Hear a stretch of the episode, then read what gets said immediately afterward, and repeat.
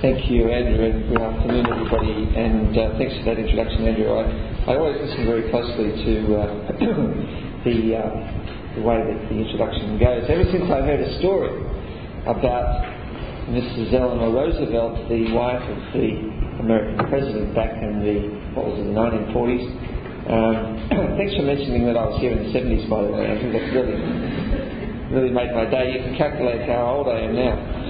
But uh, apparently, Mrs. Roosevelt was visiting a city in the Midwest of the United States, and the first time they'd ever had, you know, the first lady visiting there. So the job fell to the mayor to introduce her on the big day. And he gathered together his advisors because he was a little bit nervous about, you know, how do you introduce such a visitor? And they, they reassured him and they said, look, don't worry, she's so well known, you'll hardly need to say anything at all. So the big day came, and the mayor got up on the podium and he said, Ladies and gentlemen, please welcome Mrs. Roosevelt about whom the less said the better. so, uh, on that note, thank you, Andrew, for your introduction, and thank you for the invitation to be here today. It's a terrific opportunity. Um, I was at a dinner table conversation uh, a little while back, six people sitting around the table. We finished the meal. We're, through the dessert stage to the kind of uh, second glass of wine stage, and uh, the, the, conversation became quite intellectual. And, and uh, one of the guys at the table said, "You know, let's go around the table and let's share what's the biggest idea that you've ever come across in your life." And various people gave various answers. Some people talked about relationships, and others talked about happiness and success and so on. And it came to my turn, and they all looked at me, and I said, The biggest idea I've ever come across in my life, and the most significant one, is that Jesus Christ rose from the dead. Boy, did that stop the conversation. But they, they heard me out because I'd, I'd listened to them talk about the biggest idea in their life, and they listened to me. And, you know, it's amazing how rarely the average person thinks about eternity. I think uh, the average Australian's notion of eternity is about as firm as a pillow. You might have heard of Arthur Stace, who uh, spent 37 years writing the word eternity on the streets of Sydney. Um, his sidewalk sermon, as it was called, it's estimated that he wrote it 500,000 times in chalk. The story is that in 1932 he attended church and heard a sermon, and the preacher said, The Bible says there is only one eternity, and God is in charge of it. And then the preacher departed from his notes and he said something like, How I wish that word eternity were written across the streets of Sydney to remind everybody about the importance of eternity. So Arthur Stace apparently took the preacher at his word and went out and spent the next 37 years writing the word eternity. But I guess whenever he wrote that word, he was wanting to remind all who read that word that there is more to life than this life. That there is an eternity, and in fact, posing the question, wasn't he? Where will you spend eternity? Eternity is a long time. I mean, if you were to, for example, go down to Sydney Harbour on the 1st of January each year with a teaspoon and take a teaspoon of water out of Sydney Harbour and spill it onto the soil and then wait a whole year and go back on the 1st of January the next year and take another teaspoon of water. Imagine how long it would take to empty Sydney Harbour. Eternity goes for a long eternity that would only be the beginning of eternity. It goes for a long time. And I want to say today that if you're not grappling with eternity and the God who's in charge of eternity, then you need to be. You need to be. Especially when you think about the question of success read a great quote about success this week. If at first you don't succeed, then so much for skydiving.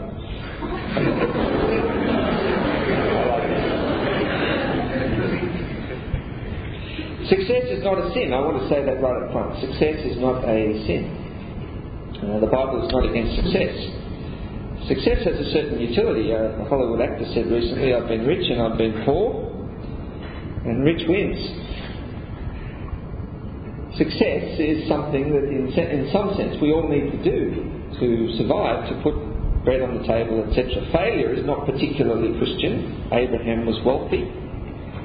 Lydia and others in the early church were successful in business. The wisdom literature of the Bible, for example in Ecclesiastes 10, verse 10, talks about things like this skill will bring success. I guess that's why we spend number of years at university building up our skills. Proverbs 15:22 Many advisers make for success.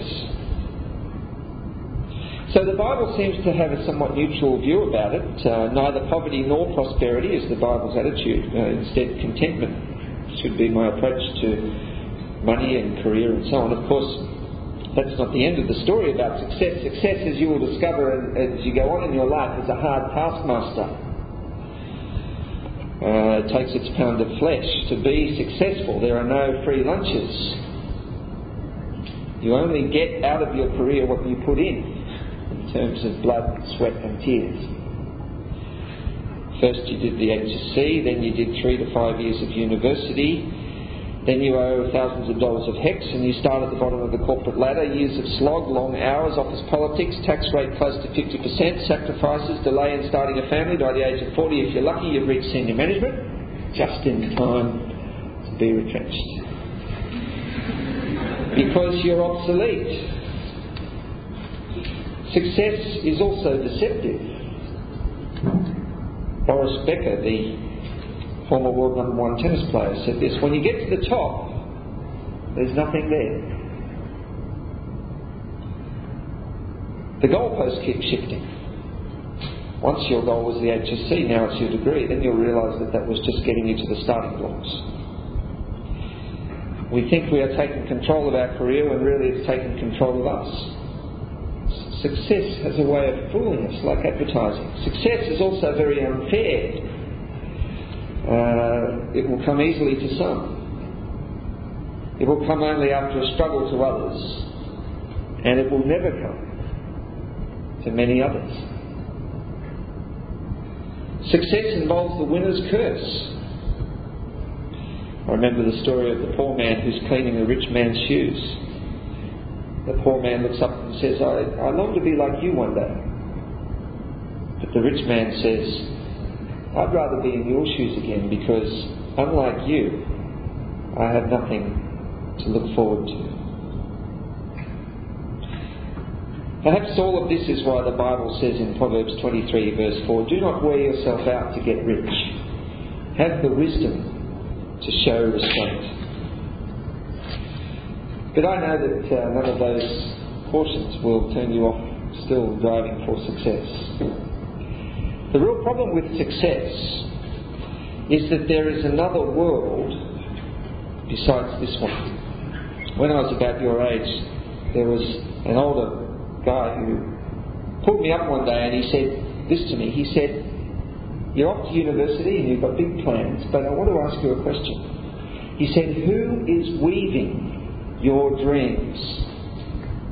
Nobody had ever asked me a question like that before Uh, I had automatically assumed up to that point that since it was my life, I should weave my own dreams. I mean, that's the most logical thing in the world, isn't it? The idea that somebody else should have a say in my dreams in life was preposterous to me. But then he proceeded to continue. He said there are two worlds. He said there's the everyday world, the everyday world of parents and kids and boyfriends and girlfriends and husbands and wives, bosses and workers, banks and mortgages, bottom, lines, deadlines, headlines, traffic jams, school exams, birthdays and takeaways. Not in so many words, but something like that. And he said we all live in the everyday world. But there's another world, it's called the everlasting world, it's the world of miracles and moments, of origins and destinies, of hopes and heartaches, of knowing and believing, of heaven and hell, of now times and end times, of ancient scriptures, future judgment, worship and wonder. And it's the, men, uh, the world of men rising from the dead. And he said, whatever your dream is in life, If it only addresses the everyday world and doesn't give you a plan for the everlasting world, then it's not going to work. And boy, that got me thinking. You see, death rudely interrupts the successful person. J.D. Rockefeller is dead. Einstein is dead. Elvis is dead. You can go over there to the uh, to the main quadrangle building of Sydney University. You can see photographs of graduates, students of years past from the 1920s, 1930s, 1890s. They look exactly like you. They're just like you. Young, intelligent, have the opportunity, hardworking, got their whole life ahead of them. Exactly like you, except there's one difference Every one of them is dead. And one day you will be dead. It's simply a fact. Death rudely interrupts the successful person. If you don't have a strategy for the everlasting world, not just the everyday world, then you're in trouble. The Apostle Paul arrives in Athens in Acts chapter 17 and he walks around and he notices that they have an altar to an unknown God. You may not even be aware that success is your God. Uh, when I say to people, I like to say to people, everybody is religious. And some people say, hang on a minute, I don't go to church, I don't believe in any religion, I'm not religious. But the Bible says everyone is religious because every person follows or worships a God, in inverted commas. They had made an altar to an unknown God, just in case there were any gods that they had left out. They had altars all over the city for as many gods as they had heard of. And in case there was one that they hadn't heard of, they built an altar to an unknown God. Paul says, Now what you worship is something unknown I'm going to proclaim to you. The God who made the world and everything in it is Lord of heaven and earth and does not live in temples built by hands. God made you. In case nobody's bothered to mention where you came from up to this point. Sometimes that slips through the cracks. And then Paul goes on to give God's recipe for eternity, a blueprint for eternity, in a kind of climactic verse of this whole thing. In verse 31, he says, God has set a day when he will judge the world with justice by the man he has appointed, and he has given proof of this by raising him from the dead. See, here we have it, the, the collision of two worlds, the, the, two, the, the clash of, of the everyday and the everlasting world. And, and I want to say today that eternity is not the right thing to be wrong about. After all, the dead are just, the living are just the dead on vacation. And Paul states it quite clearly here, doesn't he? I want, I want, you to, I want you to think about the implications of this for success, what, what real success is in life. God has fixed a day when He will judge all people and has given proof of this by raising this man, Jesus Christ, from the dead. Paul is saying, first of all, it matters what I believe. It's very common today to imagine that it doesn't matter what I believe, all religions are basically the same as long as you're sincere, you can have your own personal view of God. Each culture sees God in its own way. I had a, conversation with a friend recently. He said, You know, religion is just like politics. Each person has their own opinion. I said, Yeah, except no politician has ever risen from the dead. That's a truth claim which you don't normally get from politics. The resurrection of Jesus Christ from the dead stands right at the centre of Christianity. The fact that he was bodily raised, the fact that it really happened, the fact that that has something to do with us in 2003. Paul is proclaiming the resurrection here. He's saying that God has raised this man Jesus from the dead, and that provides a demonstration that what he's saying about eternity has veracity and validity. In the 1930s, a Christian scholar was writing a book on the resurrection. And an important truth dawned on him afresh. And he got up from his chair and he, he paced around the study, repeating to himself these words Christ is alive. Christ is alive today. Christ is alive. Christ is alive today. Uh, he was writing a book about it, and it, suddenly the reality of it flooded in on him. And perhaps you've been invited along today by a friend. And uh, it's a long time since you've even considered Christianity. Perhaps you thought Christianity was about good works and moral performance. Christianity is about the claim that Jesus has risen from the dead. Now, you can try to uh, reshape reality in a way that leaves that out, if you like. You, you, can try drawing a giraffe without a long neck, but you won't be drawing a giraffe. You can try to draw a camel without a hump, but it won't be a camel. A triangle without three sides, it's not a triangle. Australia without Tasmania, or maybe it would be. But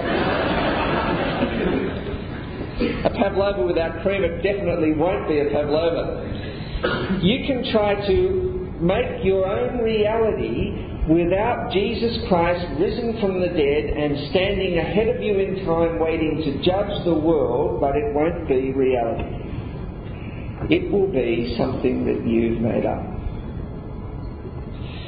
Imagine that uh, guy doesn't believe that trains run on Sunday. So he goes for a drive, gets in his car, comes to a level crossing, the gates are down, the lights are flashing, the bells are ringing, but he doesn't believe trains run on Sunday because, after all, truth is just a matter of opinion and all people's views are equally valid. So he proceeds across the level crossing, bang! he discovers that all truths are not equally valid. Suppose you were to go home and there's your car parked in the driveway and somebody's sitting in your car and you walk up to that person and you say, hang on a second, what are you doing in my car? They say, this is my car. You say, wait a minute, that's my car. The guy says, no, no, no, wait a minute, we've just had the International Year of Tolerance. Uh, we need to be tolerant of each other's point of view. And uh, according to my truth, my reality, this is my car. You say, wait a minute, I've got the registration papers, I've paid, you know, it all, I've got the ownership, I have legal rights, etc., etc. He says, now wait a minute, you're not going to start shoving your view of the truth down my throat, are you? You say, you betcha I am. There is such a thing as true and false. You and I practice it every day when it affects us. When God sends Jesus to die on the cross for sinners and raises him from the dead, and then causes the Bible to be written so that we can know the truth about eternity and life and God and everything, he's simply stating what is true.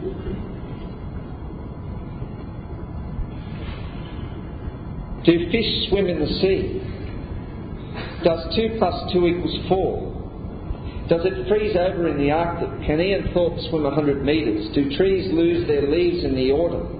Will we all be a day older tomorrow? Do birds fly south in the winter? Does Sydney have a harbour bridge? Is Homer Simpson a social misfit? Is Jesus Christ risen from the dead and the one and only truth about eternity? Yes. The first thing that Paul is saying here is that it matters what I believe.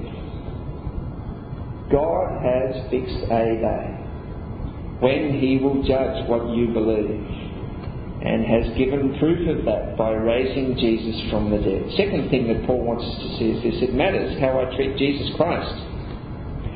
I remember the story about the, uh, the um, United States uh, President who's driving along in a taxi and uh, he's late for a meeting. He's, uh, he's got a, a, limo, not a taxi, but a limo driver, I suppose, for the president. And he's running late and he says, uh, Can you step on it? I'm, I'm late for my meeting. And the, uh, the taxi driver says, I'm sorry, Mr. President, but I need to obey the speed limit. I can't go any faster. The president says, Look, I'll, I'll give you 25 bucks if you'll to go a little bit faster and get me there early. And uh, the driver says, no, no, I, I can't do that.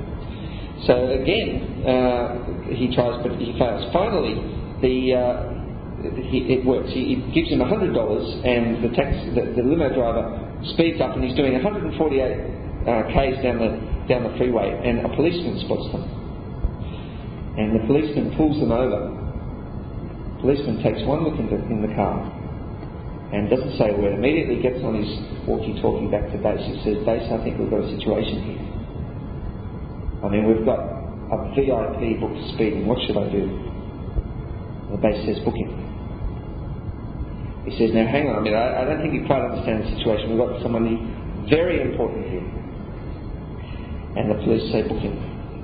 And now what's happened is that the taxi driver, the limo driver, wasn't willing to break the speed limit. So, but for a hundred bucks, he was willing to let the president get in the front and drive and the limo driver sitting in the back. So, finally, as the last effort, the, the, the, policeman says to base, look, this guy is so important, I'm going to lose my job over this, I don't think we should go ahead. And the base says, well, just how, how, how important is this guy? And the policeman says, well, I'm not quite sure, but he's got the American president as his driver.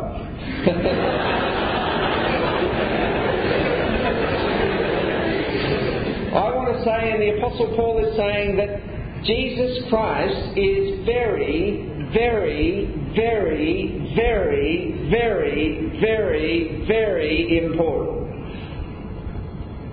God has fixed a day when He will judge the whole world by this one man. It's difficult growing up in the countries that I, I grew up in Australia and perhaps where you grew up, understanding the concept of absolute rule. We don't have a king. I mean, we have the Queen of England. She lives 10,000 miles away. But we don't have royalty here. But once I had the opportunity to visit one of those countries, not Britain, another one that had a fantastic palace, and, and the, you did a tour of this palace and, and the grounds and everything. The whole, the whole setup of a king really opens your eyes. We went into this palace. There were two throne rooms, a small one and a large one, and a golden throne sitting right in the middle of that throne room and they had uh, 332 paintings, famous paintings from Leonardo da Vinci, uh, da Vinci and many others all around. They had 12 different types of timber in the intricate parquetry flooring. They had crystal chandeliers, silverware, 100,000 pieces of them. They had portraits of generals and, and great battle conquests that the king had made. And then when you went outside the palace, there was a grand square and there were buildings, row upon row, where the soldiers, the foot soldiers and the horsemen used to live, ready at a, at a moment's command to, to give their lives for the king. You see, it's just overwhelming. You, in, in a modern democracy, you don't have a picture of what, it, what it's like to have an absolute ruler, an absolute monarch with absolute power. Jesus Christ is the King of Kings. One day, all of the presidents, prime ministers, all the kings, all the archbishops, all the university vice chancellors, yes, even then, all the professors, all the company directors will stand before the Lord Jesus Christ, this single man, and be judged by him. We don't like that. I remember taking my daughter into a bookstore one time and uh, wanted to go and browse in the books a little bit. And they had a kind of a child mining area there, so I put her there and I said, look, you stay here for a little while and I'll go and do some browsing. Well, she didn't like that idea at all. She just opened her lungs and let out the loudest scream. In a quiet bookstore, it was very embarrassing. People popping their heads up from behind the shelves, wondering where is this calamity coming from, and I had to quickly give up that idea. She was rebelling against what I was saying. You and I rebel against the kingship of God, don't we? We, we, we don't like the idea that there's somebody, Jesus, who is in charge of me. That really gets right here. That's the issue that the Bible regards as sin. Paul talks about it here. He says, In the past, God overlooked such ignorance before we become a Christian, we are simply ignorant of the truth about Jesus. But now he commands all people everywhere to repent which means to have a change of attitude, a change of direction. Are you sitting in a staring contest across the table with God, wondering who's going to blink first? Come on, God, I'm not going to blink, you blink first. God never blinks.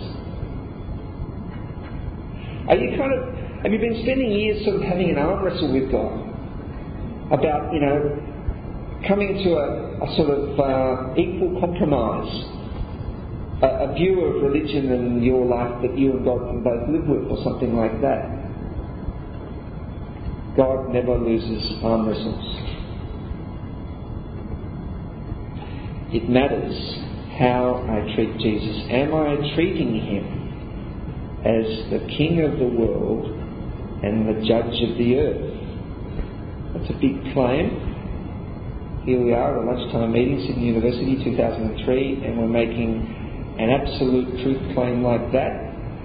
I understand it's not easy to receive and digest in a short space of time. You might need more time to think about that. But Paul is saying that God is fixed today when he will judge the world and has given proof of this by raising Jesus from the dead. Well, if it matters what a person believes, and it matters how I treat Jesus, then I want to say, thirdly and finally, that it matters that I'm ready. I need to be ready for that day, that day of judgment that the Bible talks about. You might have heard of John Grisham. John Grisham's a, a best selling novelist.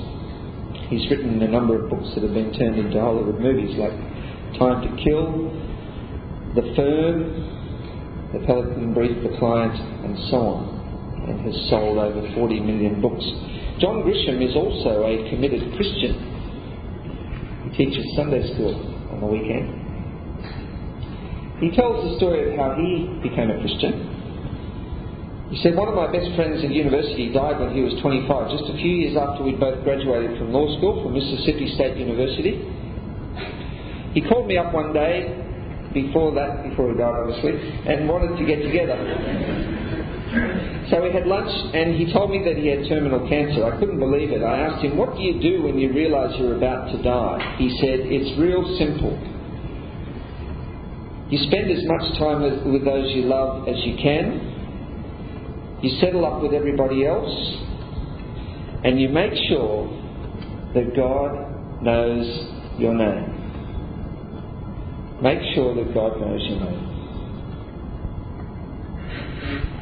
And that's the question I want to leave with you today. Does God know you by name? God promises that when we repent and put our faith in the Lord Jesus Christ, we will be raised up on that day, given a new body, given everlasting life, given forgiveness of sins, granted eternal life with Him that's a ironclad promise that God makes.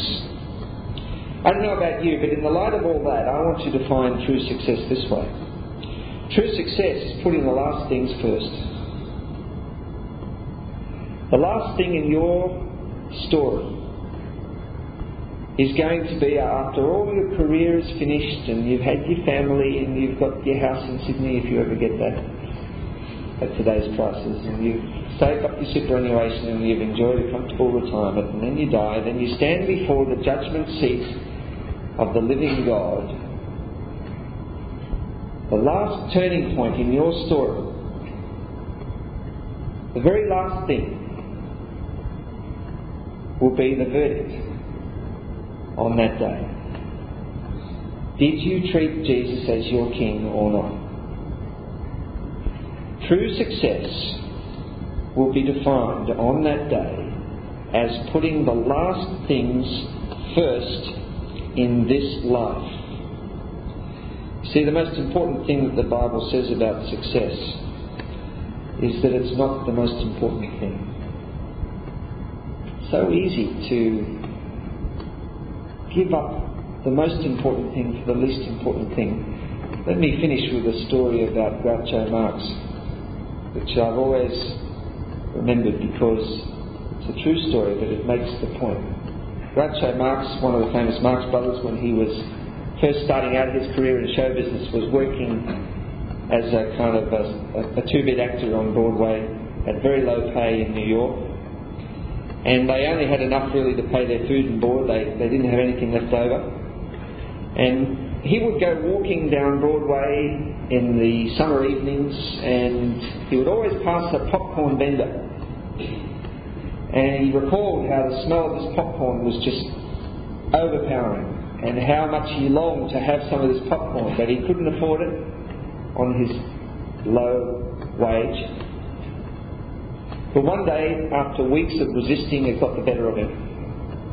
The only thing of value he had on him was a fountain pen, which his grandmother had given him, a family heirloom, very precious and treasured to him. But that particular day, somehow the popcorn became more important.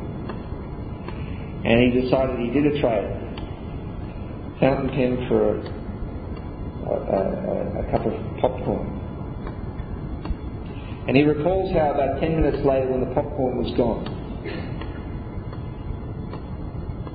the overwhelming sense of remorse.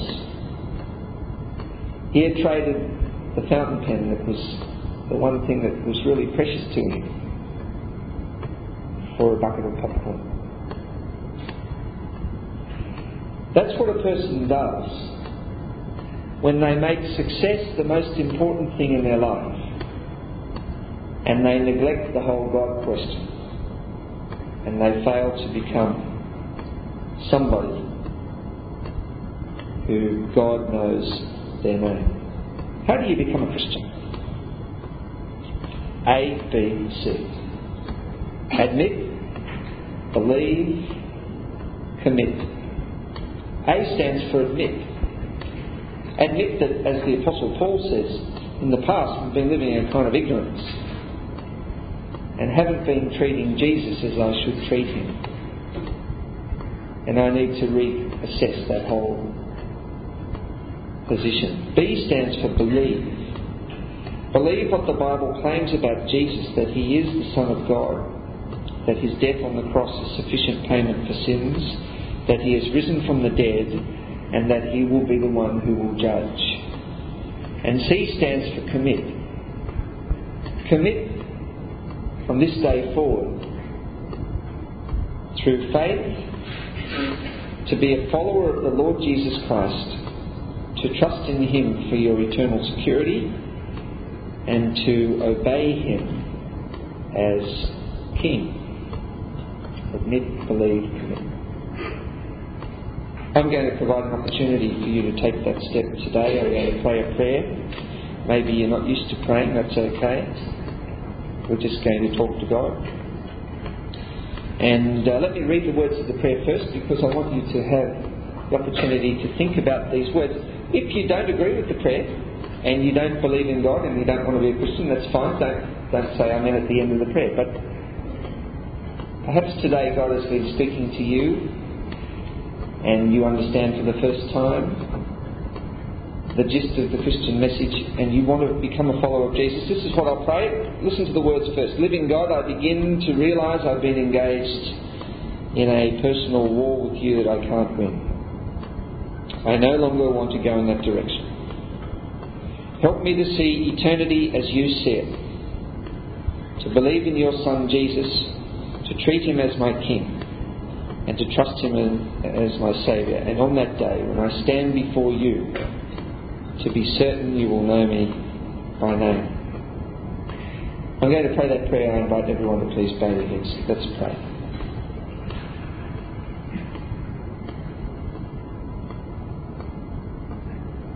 Living God, I begin to realize I've been engaged in a personal war with you that I cannot win. I no longer want to go in that direction. Help me to see eternity as you see it.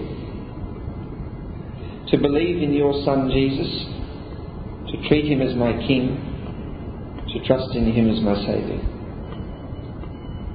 And on that day when I stand before you, to be certain that you will know my name. We pray this in Jesus' name. Amen.